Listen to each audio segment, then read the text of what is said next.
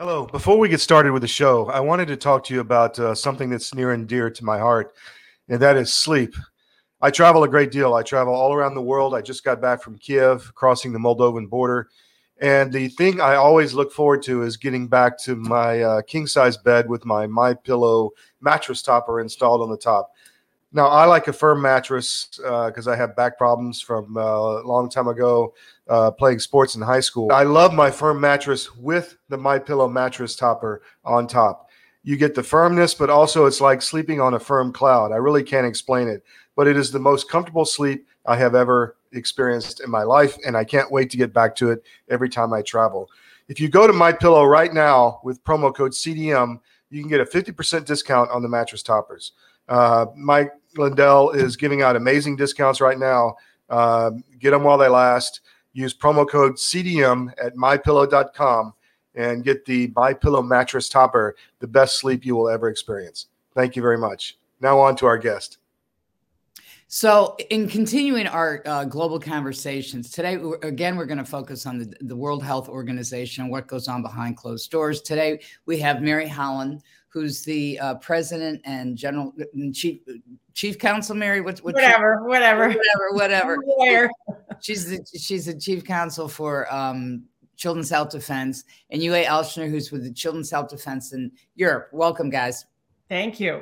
Good to be here. So let's discuss what went on behind closed doors at the WHO in this week. I mean, it's that, you know, some people think that it's over, that we haven't given up the sovereignty of the countries to Dr. Tedros. But in fact, we have more to come. We have a meeting June 16th and 17th, more meetings in August. So people shouldn't slow down. The sovereignty of the countries are still on the table.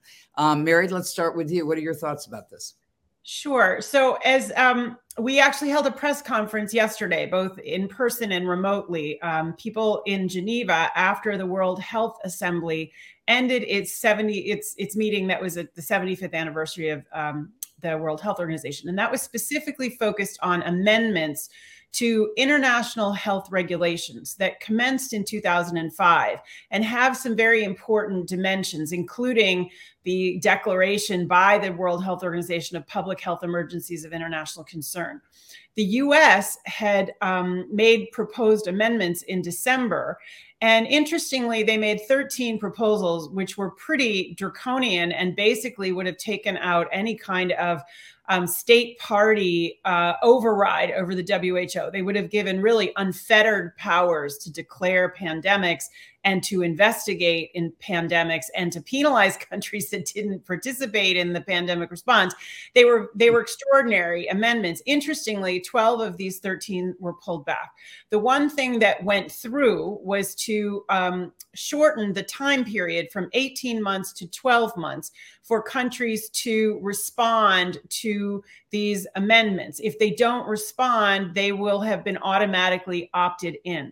But this is only half of what's really going on, Christine. The other half is the World Health Organization, Dr. Tedros, has said they want by August 2024 to enter into a new binding international agreement.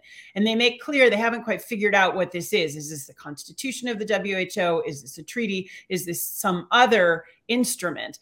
But through that, Christine, there's no question that the people at the World Health Organization, the people at the World Economic Forum, those people want to see the World Health Organization become the fulcrum for a global health, one health policy. So this is definitely not over. What you mentioned in June is that there will be another kind of global town hall for people to talk about what they want to see in a pandemic treaty, never asking the threshold question, you know, do you want a pandemic global treaty? So anyway, that's sort of, in a nutshell, I think where we are, but I'll be eager to hear what Uwe Alschner has to say as well. Uwe, what do you have to say? Well, yes, it's exactly this kind of Trojan horse or boil the frog slowly approach. So where they set up a goal which is on itself quite worthy for discussion and even for consideration to do everything to protect health. But the means by which this is achieved, of course, is something which takes away sovereignty, which takes away the ability to decide their own matters from member states, from the people, really. So it is a... and that has been pointed out by the lawyers who were on the press conference Mary just mentioned.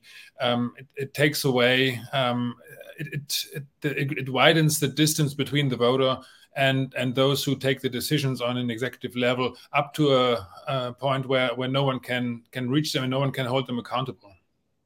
You know, what's interesting is last Sunday when the WHO General Assembly opened up, they made it really clear where they want to go. Beyond this treaty, their focus, they have said this, their focus is to get 100% of all healthcare workers worldwide vaccinated, 100% of all those who are 60 years of age and older vaccinated worldwide, 100% of those who have underlying conditions. I mean, this is a full throttle. Everybody has to get vaccinated. They're going to dictate when you're going to get vaccinated. They're going to identify, you know, what is a pandemic, an epidemic, and this one world order. The most that I've read about it, and correct me if I'm wrong.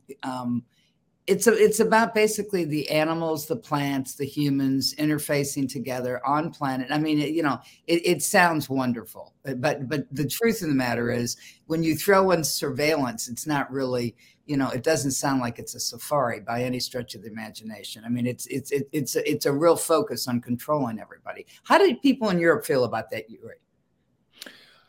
Well, I mean, it's a growing proportion of the population who's really becoming aware of something really, really problematic going on. However, some parts of the population still do not see anything untrustworthy in what comes from the WHO, because it has been, over the years and decades, it has been built up to this shiny object of reverence, really, which is, has a high purpose, and no one can say anything against that. So therefore, they've completely lost any suspicion that this might be subject to subversion, and subverted it has become because of, the influence of private interests, vested interests has grown exponentially within this organization, due to first withdrawal of finance, proper finance for the work which should have been done.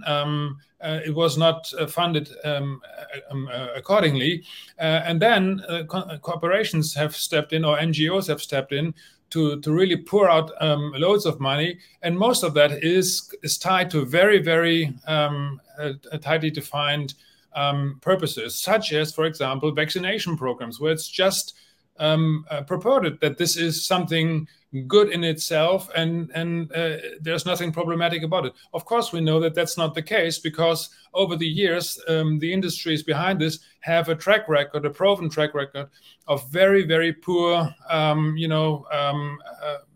service to the public, and caring very much more about their own profit and bottom line. So this is something which people have yet to wake up to in the majority, although the minority, which is already aware of this, is, as I said, is growing here in Europe. So people are rallying and people are demanding to stop this and to have a proper debate. One thing is, I think, is very interesting and also telling. The WHO, the Director General, keeps stressing the value of peace and the importance of peace for all of us. He did so in his opening speech. He did so in his closing remarks.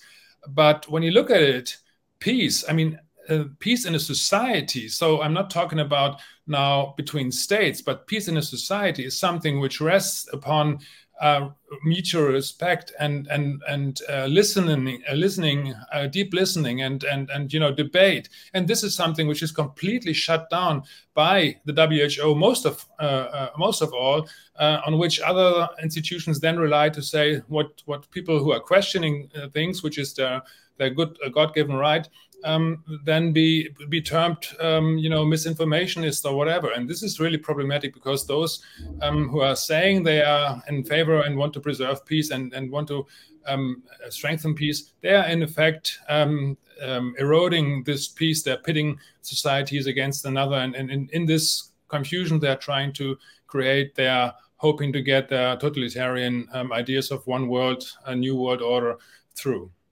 Mary, you, as a lawyer, you know, when you take a look at this, you know, the whole notion of conflict of interest, I mean, it seems so murky because you have so much money going in there from people like Bill Gates.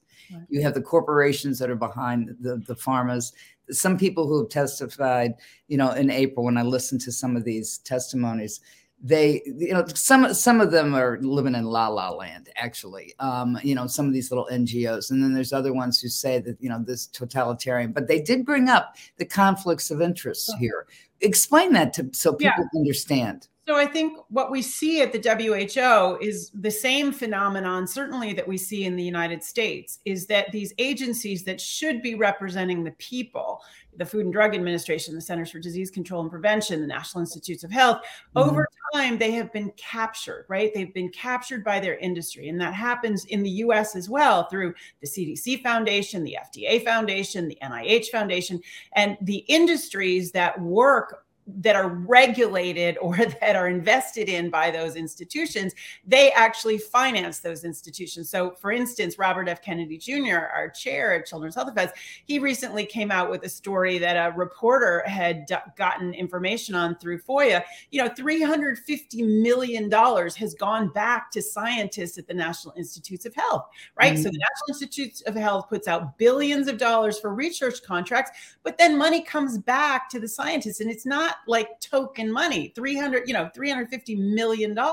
So, you know, they function like kickbacks, Christine, and it's the same phenomenon at the World Health Organization. So there's a documentary I recommend to people called Trust Who, Trust WHO, and you can find it on the internet. And you see there the former Director General of the World Health Organization, Margaret Chan, saying, we don't have money, right? We have to go to the private sector. Well, needless to say, if you go to big tobacco, they're not going to want you to find problems with tobacco. If you go to big pharma, they're not really going to want you to find problems with their drugs, right? And so Bill and Melinda Gates Foundation, GAVI, the Global Alliance for Vaccination and Immunization, CEPI, the Emergency Preparedness Initiative, that's all Gates money, Christine, and it's all absolutely intertwined with big pharma and a vaccine paradigm. And it is very troubling that Tedros, I listened to the opening speech, he said, globally, they want 70% of the global population to have these COVID shots. These COVID shots today, Christine, it is clear that there is excess deaths and deaths directly from the vaccines. These vaccines are not working. They're not safe and effective. They are killing people. I mean, that is what the data shows now. So the notion that the World Health Organization, the organization that botched the COVID response, that is still lying to us every day about what these shots are doing, the notion that they should be in charge should just really, you know, just shock everybody in the world. It should be. And of course, everything that's on offer here, Christine, is completely anti-democratic. It's this notion that these countries are going to give up their sovereignty to some, as Uwe points out, completely unaccountable international institution. I mean, it's a completely anti-democratic, and one could really say treasonous kind of paradigm for any country. Countries are supposed to represent their populists. That's not what's happening here. I was struck by the fact that, you know, people seem to forget that there is a history here, and it's not a pretty history of Dr. Tedros.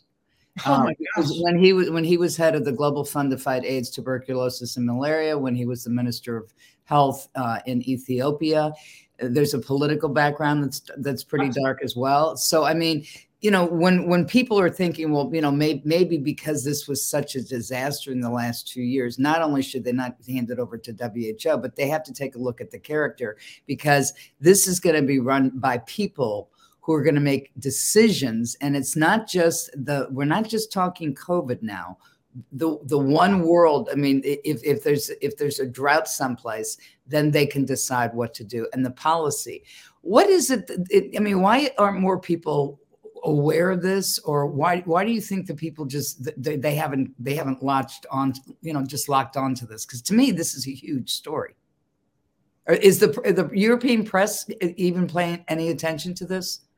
No, not yet, really. I mean, it's slowly it's picking up because it is so really blatant. It's in your face that something is really wrong, and so we're starting to see some coverage. But the reasons why people are unaware, and even journalists in this way, I mean, journalists really they're failing their profession, and that's one thing. But the population who is relying on good reporting, and we talked about the Trusted News Initiative last week, but we also need to take into account, at least for us in Europe, WHO really was something we looked to with reverence. I mean, Albert Schweitzer and all those great humanistic and compassionate people have been working on behalf of institutions such as the WHO, and this has helped to build up something, a reputation which is basically almost. I mean, it's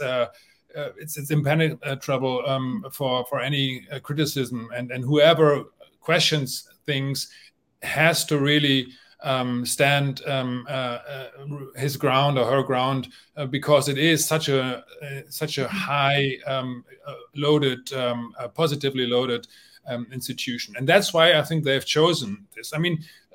We've had various attempts to take control for corporate power and stuff. And the last thing was the free trade agreements. And they have come under huge scrutiny because people were suspicious of this. And I think, frankly, they've learned their lessons. And that's why they've switched to something which is so unassailable as, going...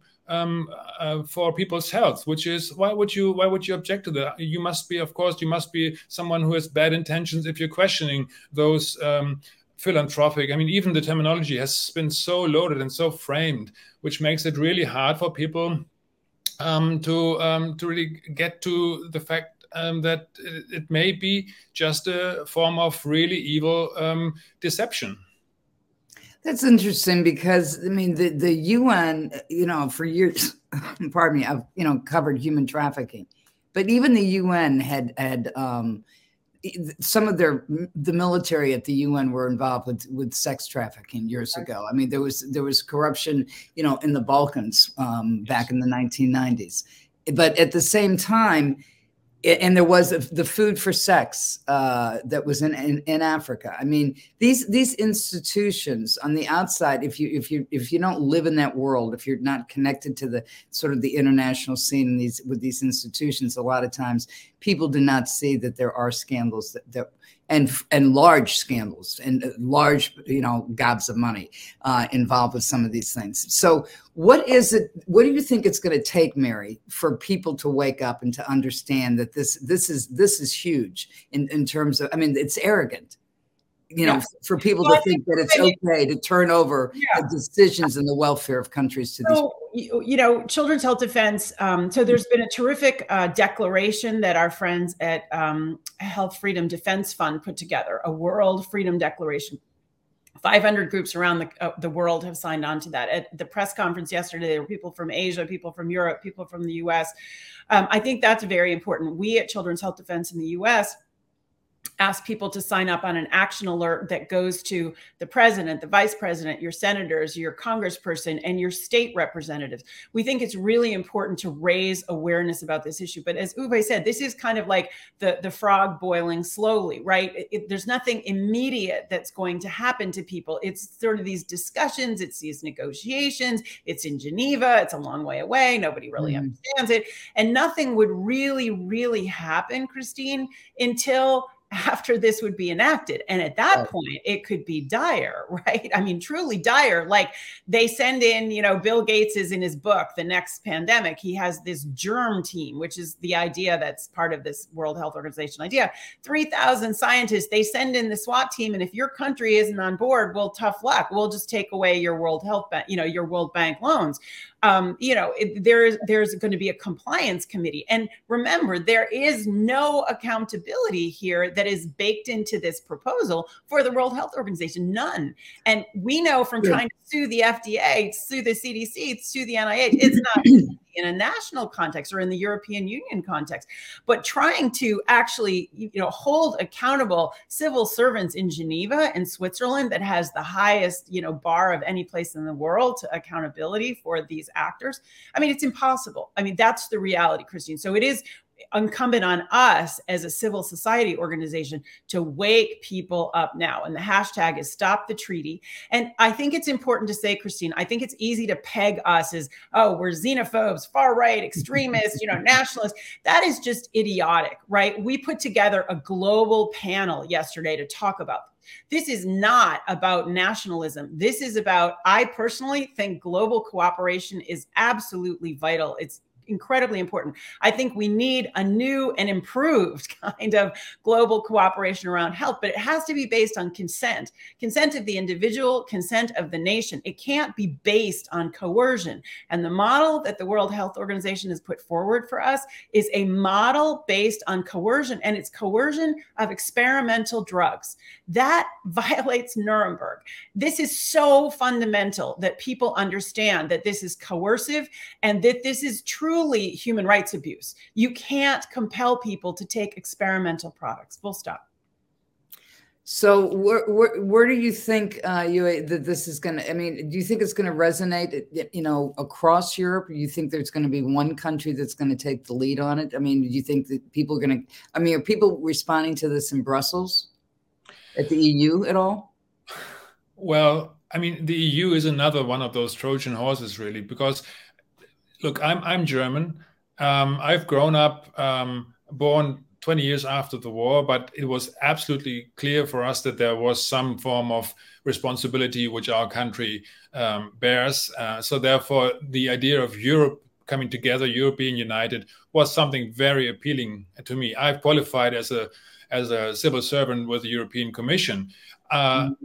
Except now I really have to come to realize that this is something which is equally destined to take away power from the people, because the European institutions are completely aloof. They are not, no one can hold them to account. Even the European Parliament, which carries the name of a parliament, and yes, they do have some rights which also other parliaments, proper parliaments, have, but they aren't a proper parliament because they lack the overall power of parliament to really control government, to hold them to account, to pass legislation. This is solely the prerogative of the European Commission to suggest those legislations, and the Parliament can then comment on it. So this is really a privilege granted to them, but it's not a proper democratic institution. So therefore, we should not expect too much from the European institutions, because they are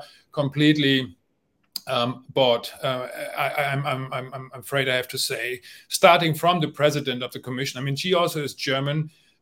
We have a situation where she has again been caught in deleting or, well, not providing information about, private talks with vested interest holders, in this case, the chief and CEO of Pfizer. So there's been discussion and communications between Ms. von der Leyen and Mr. Burla. And this is completely, it's not presented to the public. It's not open to scrutiny. And she's done the same as defense secretary in Germany already. And she has deleted her communication, which is resemblant to something which happened in the States, I believe. So therefore, this is really not at all heartening, and it's not giving trust.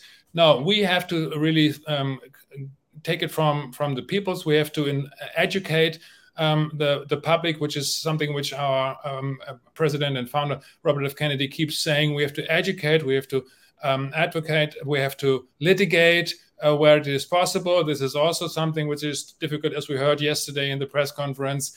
But it is something which altogether will prevail. I strongly believe this, and people are waking up. What we got to do is we got to we got to remain decent. We got to stick to the facts.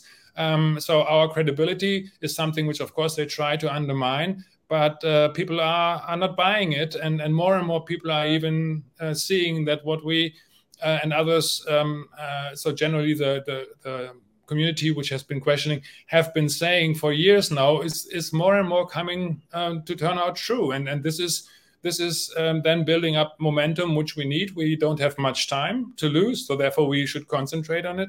But we shouldn't wait for any country to come to our rescue or so. It's something we need to identify our own responsibility. And as citizens, we have taken too much consolation into, leave it to the politicians. They will take care of it. No, it's us who have to really get involved in the matters. We've got to read the papers ourselves, and not trust on any news initiative to lay out the text for us. It is to look into it ourselves and then speak to our peers, speak to our neighbors. This is something, it is local where you have the trust, and from then you can delegate power and you can come to global cooperation. But it is going to be local, and interests have to be defined locally and then taken up into deliberations with other people who also have got their interests. And then eventually you will come to some sort of agreement. I think this is a great campaign issue for, I don't care what country in the world. I mean, for any, if you've got presidential, prime minister, and parliament elections, I think this is a wonderful campaign issue that should be front and center wherever anybody is. Mary, do you think that this is too hard for Americans to understand? No, I think Americans understand corruption, Christine, and I think we just have to make it very clear. This is about corruption. This is about democracy. I think Americans do get that. It's like, if there's this super entity, how in the world could this country protect our rights? It can't. It absolutely can't. And I think people will get that. But as Uwe said, it's a race against time. This is very serious. And I agree with you, Christine. I think this is a campaign issue. And I do think this has been very politicized, which is very sad. These, from my perspective, these are not partisan issues. These are fundamental issues. These are issues of human rights. These are issues of democracy. And if we as a global community really believe in human rights and democracy, which we say we do, and this is in the UN Charter, by the way, World Health Organization is part of the UN Charter, then it is our job. And self-determination, that's right on, in the Charter as well. If we believe in those concepts, we have to fight for them at this point. I thought it was interesting when I've listened to these tapes of the testimonies back in April. Nobody talked about sanitation. Nobody talked about water. One person did talk about the fact that there are 3 billion people who don't have cold storage, which would be a hurdle for anybody who's taking a vaccination, because you have to store the vaccinations in a refrigerator. And I thought to myself, this is when you have people like GAVI or representatives from CEPI who are getting up there and saying, oh, this is a wonderful idea. But if you're the public and you're listening to this, you may not know that CEPI and GAVI are Gates money. It's the connection of the dots and who are these people, and people, it's like when people say that, well, Tedros is a doctor. No, he's not. He's got a PhD in public health. Okay. He's not a doctor. And he was associated with a terrorist organization in Ethiopia. I mean, that's just public information. And the evidence suggests that he basically deep-sixed, he hid cholera epidemics in his country to the detriment of his citizens. The African delegations at the World Health Organization opposed his candidacy. Mm-hmm. So, I mean, we really do have to look back at this history. So I thought it was interesting that of the 47 countries that were supporting the American resolution, not one African country stepped forward. I thought that was very interesting. And Mexico was not on that list. Brazil was not on that list. But you did have, Australia, Canada, UK, right. America. But I wondered, do you think that the Africans know that they're being targeted? After 4 African leaders died under very strange circumstances when they objected to COVID? I think so, Christine. I think so. especially the president of Tanzania. You know, these stories are horrific, Christine, right? The president of Tanzania, you know, sort of made fun of the PCR test, testing it on like a goat and a papaya, and they came back positive. Well, he died of a heart attack shortly thereafter, and his successor came in and announced, you know, every potential COVID measure. Now, the interesting thing that I've learned from people who've been in Tanzania is that nothing really, the people just didn't, they wouldn't go for it. They just would not participate. And so in point of fact, my understanding, and it's not firsthand understanding, but is that people are not following the COVID measures in Tanzania. But yeah, Africa understands that it absolutely is targeted. And people have paid a mortal price. Also, the president of Burundi. I mean, these is very serious stuff.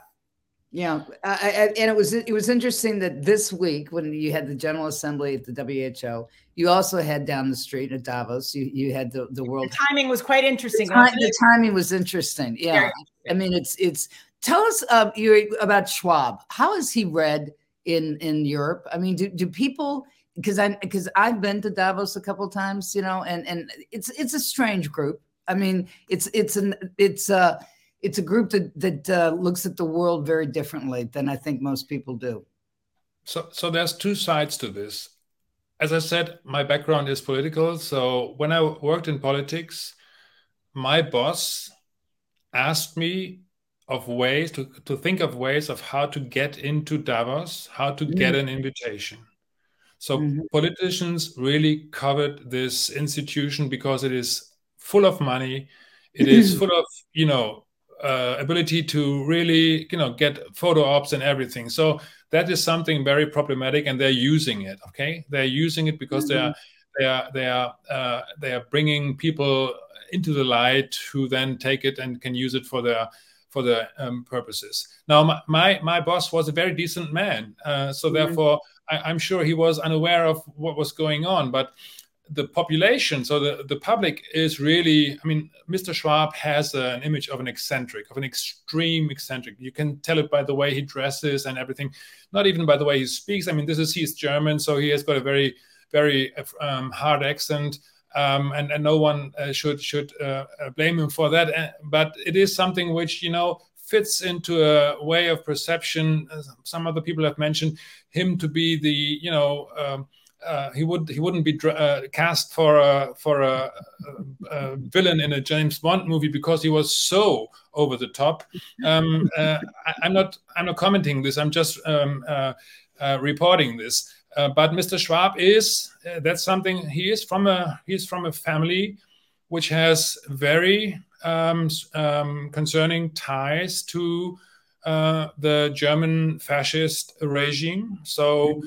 His father worked for a supplier of arms to the German military, and that is something which also many people are concerned about, given the fact that what the World Economic Forum is putting out today in terms of transhumanist agenda and stuff. So this is really something which I think just needs severe scrutiny. We need to look into this and we need to check it. And I don't think people have understood that there may be stuff which really is not okay. I have never met Mr. Schwab personally, so therefore I can speak to that in this way. But all I'm saying is, yes, we need to look into this. We need to hold them to account to explain what they mean by stuff. Look, when we were in school and we were taught lessons about the rise of Hitler, we were taught that the people back then in the 20s and 30s, they should have known better because it was all written out in the book, Mein Kampf. Okay, so if you then today, I would say it's all written out there. If you read his books, if you read the books of the World Economic Forum, it's deeply concerning stuff in there.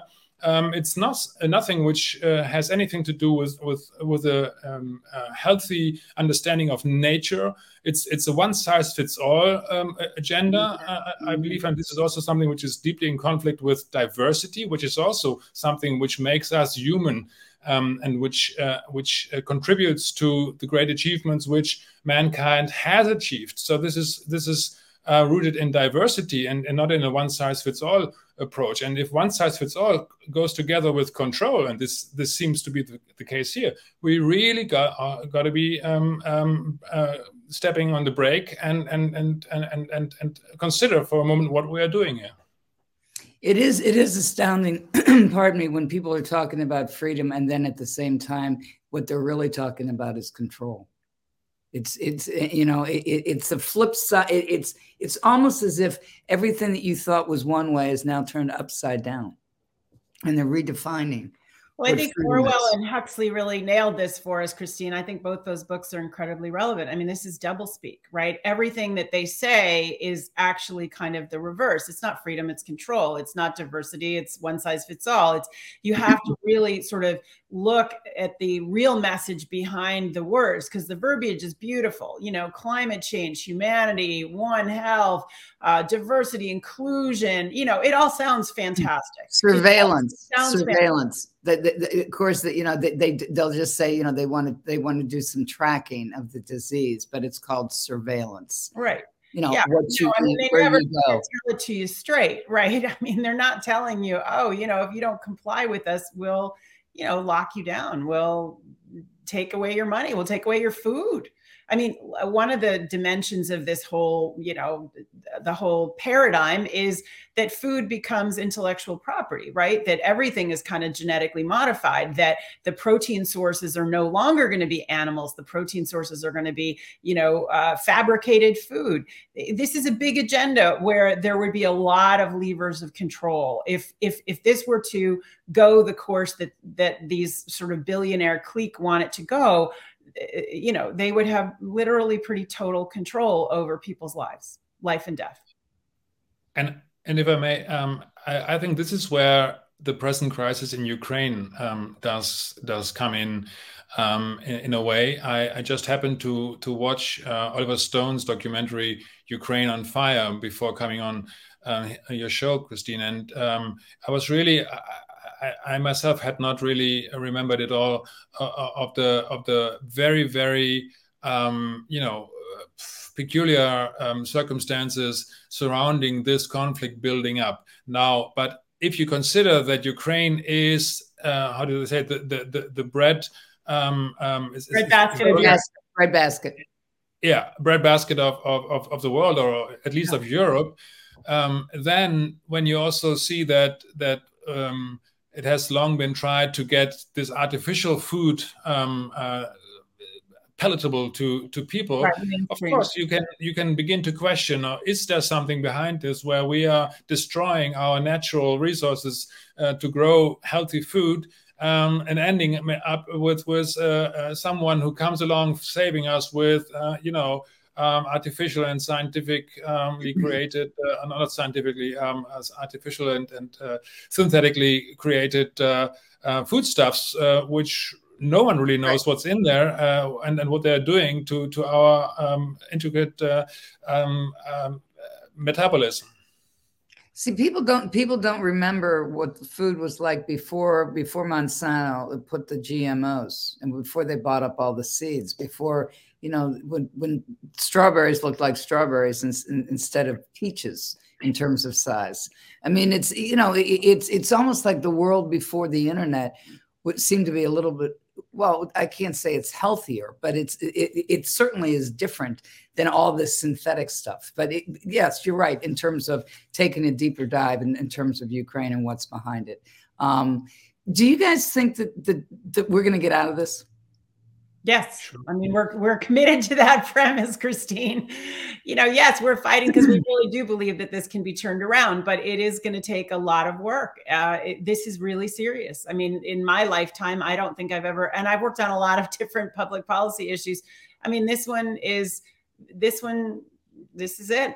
This is it. I mean, they are really looking at control of 7.5 billion people directly through surveillance and through passports and through food supply and through disease control. They are looking at direct control of each and every individual on the planet. It's a shocking sort of enterprise. And I don't believe that, the majority of people on the planet want that. And I don't think they'll tolerate it. But I do think that we have to stop this before all of these mechanisms of control lock into place, right? There are all of these sort of interlocking financial, health, surveillance, tech, food, plans that are all happening simultaneously. And one of our jobs as a community is to help people see how these interlock, just like what Uwe was saying, is like there is a way in which the war that's going on, that's a tragedy in Europe right now, it does seem to fit in the broader context. And so we have to look at those, what are the things that are the common threads here, and help people to realize what's at stake. There are people who really want a one world government now. And part of that is, 2030, they tell us you will own nothing, but you will be happy. Well, why would you be happy owning nothing? Well, only if basically you thought otherwise you were going to die. If you thought the choice was between death and owning nothing, I think I'd choose owning nothing. But literally, in what other realm would anybody be happy owning nothing? I mean, think of what that means. That means you have no wherewithal. You don't have resources. You are completely at the mercy of some, government. What comes to mind is, and I think everybody should watch this because it's no longer a fantasy, the Hunger Games, the movie. Yeah, I watched. I think the Hunger Games are excellent. I think they really are. I put off watching that for many years, but then I actually heard people talk about the Hunger Games economy, and I thought, I have to watch this. And I think it's a very apt allegory for where we are. And it's pretty scary. So let me ask you, Mary, tell us about the film that's coming up, because I want people to watch. Yes, that would be great. Thank you for asking that, Christine. So we had a filmmaker go to Africa to investigate how the World Health Organization and USAID had invested in and apparently distributed infertility-causing vaccines, HCG vaccines, in the guise of tetanus shots. So this is human choriogatinac. But it's basically a vaccine that was disguised as protecting babies from tetanus. And it was offered in 5 shots to women of childbearing age. And so this footage came back, and our friend and Dr. Andrew Wakefield decided to use this footage to make a film. And so the film will come out in just less than 2 weeks. On Friday, June 10, it's called Infertility, a Diabolical Agenda. I think it's a fantastic film, Christine, that really will help people to understand that, yes, the World Health Organization has done good things. And the concept behind the World Health Organization is a good concept. The idea of global cooperation around health challenges, I am completely behind that. But this video shows us that the World Health Organization has been behind a criminal agenda, which is depriving women of childbearing age of their ability to bear children without giving those women informed consent. They gave this to women under a fraud. They told them that this was a tetanus shot. This wasn't a tetanus shot. This was a shot to make them permanently, or at least for many years, infertile and to make them lose pregnancies. That's despicable. I mean, that's absolutely criminal. And interestingly, from my perspective, under the Rome Statute, the Rome Statute that created the International Criminal Court, forced sterilization is a war crime. In my view, that was criminal. And the evidence in this film strongly suggests that there's no question that the World Health Organization was pushing this with collaboration from people in Kenya, where this film was shot. And, sadly, Christine, I think we see the world over, and we see it in history. There are always people who are willing to be bought. There are always people who will take the short run sort of privilege of a little bit of extra money and do the wrong thing. And so that's what we see, I think, in this microcosm in Kenya, but what we see on the larger scale with people at the WHO and people in the NIH and so on. We do see this. I mean, years ago in the late 1990s, I was involved with the ethics program at the World Bank. And I remember 25 people from different places around the world. And just the definition of fraud was different. Yep. Was different because of the cultural nuances and also the practices. You can say something. Yeah, regarding the African and the Kenyan situation in particular. One of the voices who has been very outspoken about this is no longer with us, and that's Dr. Stephen Karanja. Right. I happened to do the last interview with Dr. Karanja early last year, because his organization, the Kenyan Catholic Doctors Association, had put up a communication calling for early treatment models to be legalized and to be made freely available, which we know they aren't. So reached out to him, Dr. Karanja, and asked him for an interview, which he gladly consented to, together with his colleague, Dr. Ngare, also from Kenya. And in this interview, which is still out there, it was also taken up in the US, I believe. Dr. Karanja, in particular, was very, very outspoken about this practice of forced sterilization with tetanus shots, with false tetanus shots. And he named names, and some of the names we've also heard in this talk between us. So he named also Bill and Melinda Gates for their involvement in this. Again, this is something which I heard and which I'm reporting. I have... but been very, very sadly, touched by shortly afterwards Dr. Karanja coming down with COVID, it was said, and dying afterwards, after he'd been really outspoken in this interview. So this is one of yet another very strange circumstances, very strange coincidences which we have seen over the past years. Where people who are daring to speak out suddenly then have some mishap happening to themselves and in many cases even dying. Yeah, Dr. Karanja is a main contributor in this film. There's very strong footage of him. It's a very, very compelling film, and it covers the fact that he died under, very, very peculiar circumstances shortly after he had been so outspoken on these issues. And he's very clear to people, this isn't just about Africa. This is about, they're coming for you, he's saying. This is what they've done in Africa, they're going to do to you. So It's a very, very, very riveting film. Okay, guys, on that note, we've got to go. But I just want to say thank you again. And hopefully this will continue. This show's going to continue because this issue is not... pardon me, is not over. It is not over. Thank you very much. Thanks so much, Christine.